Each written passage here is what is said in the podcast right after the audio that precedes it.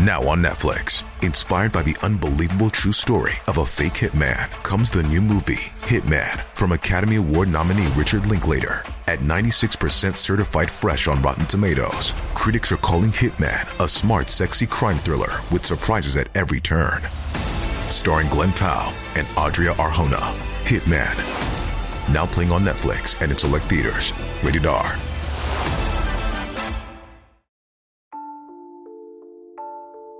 ゆっくりの、怖い話。地域の怖い話、佐賀。地域の怖い話、佐賀県編です。佐賀県の怖い話少なくて探すの大変でした。なので一部以前別の動画でまとめた話も入っています。ご覧ください。黒猫事件。よもふけたし怖い話しようぜ。気になる未解決事件がありますので情報求む。であります。数年前に自宅で盲目の母親が子供の目の前で何者かに首をかき切られ死亡。数時間後、発見されたという事件です。当時はワイドショーとかで頻繁に報道されていました。気になるのは金品が奪われていないことや、殺し方の残忍さから警察は怨恨説が高いと発表していたのですが、母親の殺害現場を目撃している幼い子供がなぜ殺されなかったのか、怨恨なら子供が犯人の顔を知っている可能性が高いでしょ、ということと、子供が、母親を襲ったのは、猫、だった、と証言している、点です。いくら幼い子供でも犯人を、猫、と間違えるだろうかと、心理的ショックで幻覚を見たとも考えられるけど、誰か続報、詳細を知りませんか？これは実在の事件のようです。この件に関する書き込みが貼られました。かれこれ10年近く前になるでしょうか。今でも頭に染みついている事件が離れません。真実をしたところで何ら私生活には支障がないのですが、記憶では山形だったと思います。実際には佐賀の事件です。小学4年生の女児と鍼灸院を営む母親と二人暮らしだった家庭で起きた悲劇は、窓から飛び込んできた黒い猫がお母さんを包丁で刺し殺した、という女児の証言を最後にパタリとマスコミからその事件は消えました。犯人は誰だったのだろうと思い、翌日のニュースや新聞、しばらく置いてからの週刊誌ゴシップなども気になって気にはしていても、ものの見事に何事もなかったようにその事件に関しては静まり返っていたのです。未解決事件すれで聞くことではないのですが、私の中では未だに未解決なんです。ここまで言えばどなたでも察するように、要するにこの女児が犯人だったのでは、と思うのも当然で、加害者が身内で未成年だからとある組織が動いたのでしょう。この事件の顛末をご存知の方はいらっしゃいますか？みちゃん的に、近所です。なんて大歓迎です。昔に多様な怖い話を見たのでとても気になります。この事件についての詳細ご存知の方いらっしゃいませんか？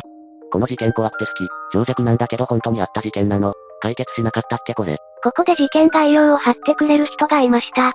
事件概要、2000年、平成12年、3月21日午前2時頃、佐賀県佐賀市の佐賀市消防本部西分署に119番通報が入る、佐賀市鍋島の女性鍼灸師、T さん、当時35歳、宅の長女、当時9歳、からの通報は、お母さんが血を流して倒れている、猫に噛まれたみたいだ、というような内容だった。救急隊員が駆けつけるが、2階にいる長女は怖がって1階に降りて玄関の鍵を開けることができず、隊員はやむなくはしごを使って2階に上がる。するとそこには血を流した T さんの姿があった。T さんは布団の上で仰向けに倒れ、首から血を流しておりすでに死亡していた。首には切り傷があり、1階の勝手口は開いていたが室内に物色した形跡はなく凶器も見つかっていない。2階の寝室で隣に寝ていた長女の話では、ガサガサした物音で目が覚めたという。長女は前日夜21時頃就寝したが、T さんはまだ起きていて、何時に寝たかはわからないという。T さんは夫と死別した後長女と二人暮らし、弱視だが日常生活に支障はなく、鍼灸師をしていた。県警は佐賀署に捜査本部を設置。長女から女性捜査官が話を聞いているが動揺が激しく、詳しい話を聞けていない状態だという。これは事件後すぐのニュースのようです。犯人逮捕。2000年、平成12年、7月7日、佐賀県警は佐賀市内で3月に発生した女性鍼灸師 T さん殺人事件で、折町の無職、元保険代理店経営、手島哲也、当時34歳、詐欺、遊園市文書偽造などの罪で起訴、お殺人の容疑で再逮捕した。手島容疑者は生命保険会社の契約社員をしていた当時、T さんの生命保険契約をした。T さんから預かっていた印鑑と保険証券を使って契約者貸付申込書を作成。保険会社から約480万円を借り保険契約も勝手に解約して、合計約700万円を騙し取っていた。その発覚を恐れた手島容疑者は、3月21日の午前1時50分頃 T さん宅に侵入し、長女の隣で寝ていた T さんの首を刃渡り12.2センチのアウトドアナイフで刺した。凶器は折町の川に捨てたと供述している。手島容疑者は目が不自由な T さんの買い物の送り迎えなどの世話をしていたという。犯人は普通に逮捕されていました。さっきこの事件を追っかけたけど情報が出てこなかったとか書き込んでた人は何だったのでしょうかそして長女の女の子はなぜ黒猫と言ったのでしょうかそれにしても痛ましい事件です。こういった身勝手な事件を起こす奴は怖いですね。呪いや、Y は仕事柄いろんな街に行くんやが、その時看板とかチラッと見るんや。結構面白いのもあったりするからな。例えばでっかい社長の顔看板とか、それである時冒険道を走ってた時に妙な看板を見つけたんや。この先、かすれメートル、かすれや。こんなかすれてんのにほったらかしてんのか、とちょっと疑問に思ったけどそんなこともあるか、と切り替えた。そんで帰る前にその近くを通ると今度ははっきり読めた。この先100メートル、呪いや、仕事終わりで疲れもあったからかぼーっと見てたけど、すぐに興味が湧いてきた。一体どんな店なのか、と、冷やかしに行ってみることにした。行くと本当にそういう名の店があり外の上りには、呪い受け負います。不気味ではあったが好奇心に負け入ると、本屋の店員でもしてそうな普通の見た目の店主がいた。店内にはそれっぽい道具は見当たらないし、まるでカウンターだけのシンプルな飲み屋のようだった。いらっしゃい、今日は誰を呪いで、声をかけられビクッとしたが Y はまた嫌な好奇心を働かせてしまった。あ、あの、誰がいいかな？せや、上司を呪うのは可能ですか？ええできますよ。上司さんの写真とか、ありますか？携帯で飲み会の時撮ったのが、上司が一発芸したのを撮った写真があったはい、大丈夫ですよ。店主に写真を見せるとそれをじーっと睨んでいた。どの程度で、じゃあ、軽めで、はい、すっと目を細めたと思ったらはい、できましたよ。え、終わり、はい、上司は次の日から一週間休んだ。食中毒だったらしい。それだけ。こういう話好きやしええけど、なんで冒険とか濁すのかなって思う。住んでる県ならまだしも仕事で行ってたんなら行ってもよくね。じゃあ言うで、S が県や、なお3年前や、佐賀か滋賀か。佐賀の怖い話が少なかったので佐賀ということでお願いします。ついでに滋賀の怖い話も軽く探したら滋賀もめっちゃ少なかったです。誰か滋賀の怖い話を教えてください。二択にしといた方がええわ。もし Y が呪われたら怖いし、もし亡くなっとったら文句言われるやろし。どっちかの県に住んでる方はぜひ探してみてください。佐賀県関連のスレ。佐賀県のミステリースポット。そもそも佐賀県という県は存在するのであろうか。あるわけねえだろ。ひどい言われようです。福岡の植民地っていうのは本当か。そのようなデマに惑わされないでください。あんな、田んぼと山だけの佐賀を支配してもしょうがないでしょう。佐賀に空港があること自体がミステリー。佐賀に県庁があること自体がミステリー。佐賀があること自体がミステリー。ミステリーに満ちていますね。24、25殺すぞ。28が26を殺害対象から除外したのがミステリー。ミステリーに満ち満ちていますね。存在自体が、佐賀は怖い、完全恐怖、佐賀は怖いです。何もない怖さがあるね。何もないというか、千と千尋の神隠しっぽく、トンネルの向こうは不思議な街でした。できるぞ。田んぼだらけとかいきなりコンクリートだけの街とか、すごいすごい。佐渡と違うのこの存在感のなさが恐怖なのだろうな。ぶっちゃけ大分でもいい。ぶっちゃけ佐賀は福岡の植民地。出張で行ったら何もないんで驚いた。県下一の駅前が田んぼなんだもの。さすがに嘘でしょう。佐賀県にまつわる怖い話、語れ。あんなとこにも人が住んでること。終了。おいおいおい、人が必死に怖い話を探しているってのに、存在がミステリーだの何もないのが怖いだのあんなとこにも人が住んでることが怖いだのそういうことばっか言うんですか。本当に実在するか私も疑わしくなってくるじゃないですか。あまりに見つからなかったため普段と違う調べ方をしたところ、実際の心霊スポットに関する怖い書き込みを見つけたのでそれらをまとめていきます。三瀬峠。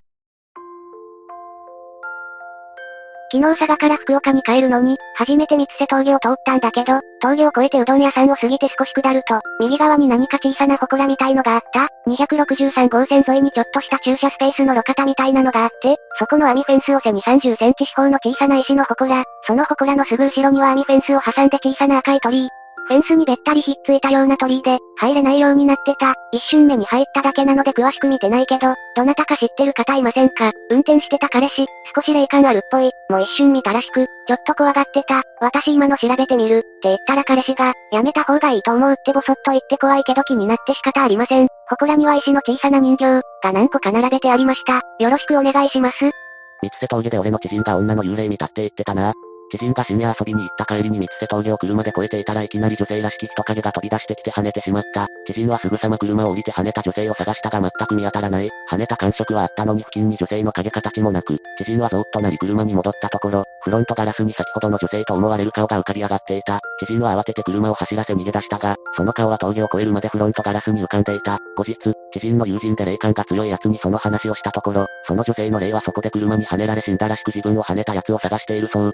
ホステスの遺体が捨てられてたところかな。詳しく、三瀬トンネルじゃなくて旧道を登って、下った左側のうどん屋の駐車場の近辺じゃなかったかな。昔は遺留品とか書いて情報提供を求める看板があったけど、内容は今から30年近く前に春日市在住の中洲で働いてたホステスの女性が強姦されて殺された後、その現場に捨てられてた事件だよ。当時ラマルキータクシーの運転手が疑われたみたいだけど証拠がないから捕まってない。時効もとっくに成立してるから看板も撤去されてるかもよ。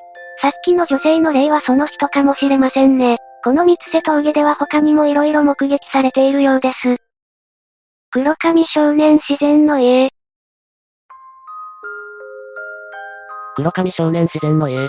これはどこかの家がそう呼ばれているのではなく、そういった名前の自然の中にある公共施設を指すようです。おそらく、場所が起因した事例ではないと思うが自分が小学生の頃担任の先生から聞いた話。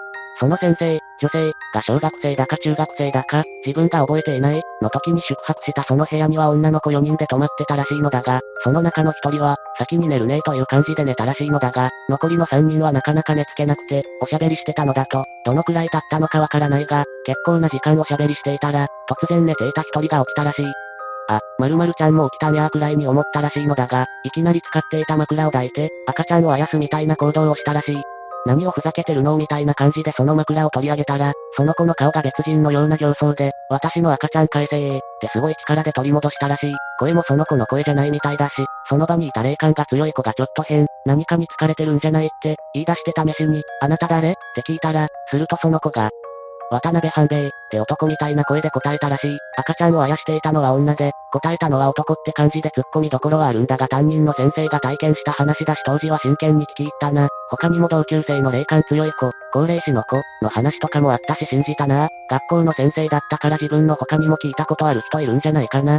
一人に複数人が取り付くと大変なことになるようです。最後は実在に起きた事件を扱ったスレになります。同窓会、毒ビール爆破事件。Y をいじめた奴らに復讐や、同窓会開いて毒ビールと爆弾用意したで、同窓会大量殺人未遂事件。容疑者 A は、中学時代に、清掃用具のロッカーに閉じ込められたり女の子の前で裸にされたり、プロレスごっこの怪我で何針か縫う怪我を負ったり、と、同級生からいじめを受けていた。この恨みを晴らすために、自ら漢字に名乗り出て同窓会を企画、ヒ素入りビールを飲ませたり、爆弾で会場を爆破して自分もろとも皆殺しにしようと、大量殺人の計画を立てる。実際に、大量殺人兵器としてヒ素入りの瓶ビールを21本製造。結局、この、殺人計画書を発見した母親が警察に通報、実行には至らず、本殺人計画は未遂に終わり、懲役6年の刑を言い渡されている。これも佐賀で起きかけた実在の話です。もし成功していたら伝説になっていましたね。ババア空気読めや。これ成功してたら伝説級やろ。害虫駆除の邪魔したあかんよ。実行させればゴミ掃除になったのに。南西民はいじめられる側なので計画の成功を見てみたかったようです。いじめてた奴ら爆笑やろね。また殺しに来るかもと思えば笑えないでしょう。水耕書ってアホやな。そういうもんは肌身離さず持っておくべきやろ。彼が現代に生まれてたら今の世の中はスマホにメモ機能あるからバレずに遂行できたんやろな。これは1991年の出来事です。6年って短いな。お天道様は見てるんだよ。もう出てるやろ。再トライしたんやろか。過去には息子を守らず現在では加害者守ったんか。ババア何やってんだよ。実行したとして、人集まるのか。実際に漢字不在のまま同窓会は実行されたようです。そしてその翌日、同窓会大量殺人計画と新聞に載り出席者たちは驚いたそうです。実際同窓会は開かれて漢字抜きで40人集まってる。最終的には本人のためだからな。人殺したらどうやっても立ち直れん。自分も死ぬ気だったんだけどね。そうな、殺したら終わりやもんな。母親なら偽装工作ぐらい手伝えや。こんな母親だからいじめられてたんやろ。出所したら敵は母親になるんやろな。とまあこんな感じでスレは盛り上がっていました。いかがでしたか？いや、なかなか話が見つかりませんでした。佐賀県民の方には申し訳ないです。もし佐賀にもこんな怖い話あるぜという方は、ぜひお教えください。もし佐賀の怖い話がいっぱい送られてきたら視聴者投稿による佐賀県の怖い話をやります。ぜひ感想をお聞かせください。ご視聴くださりありがとうございました。また見てね。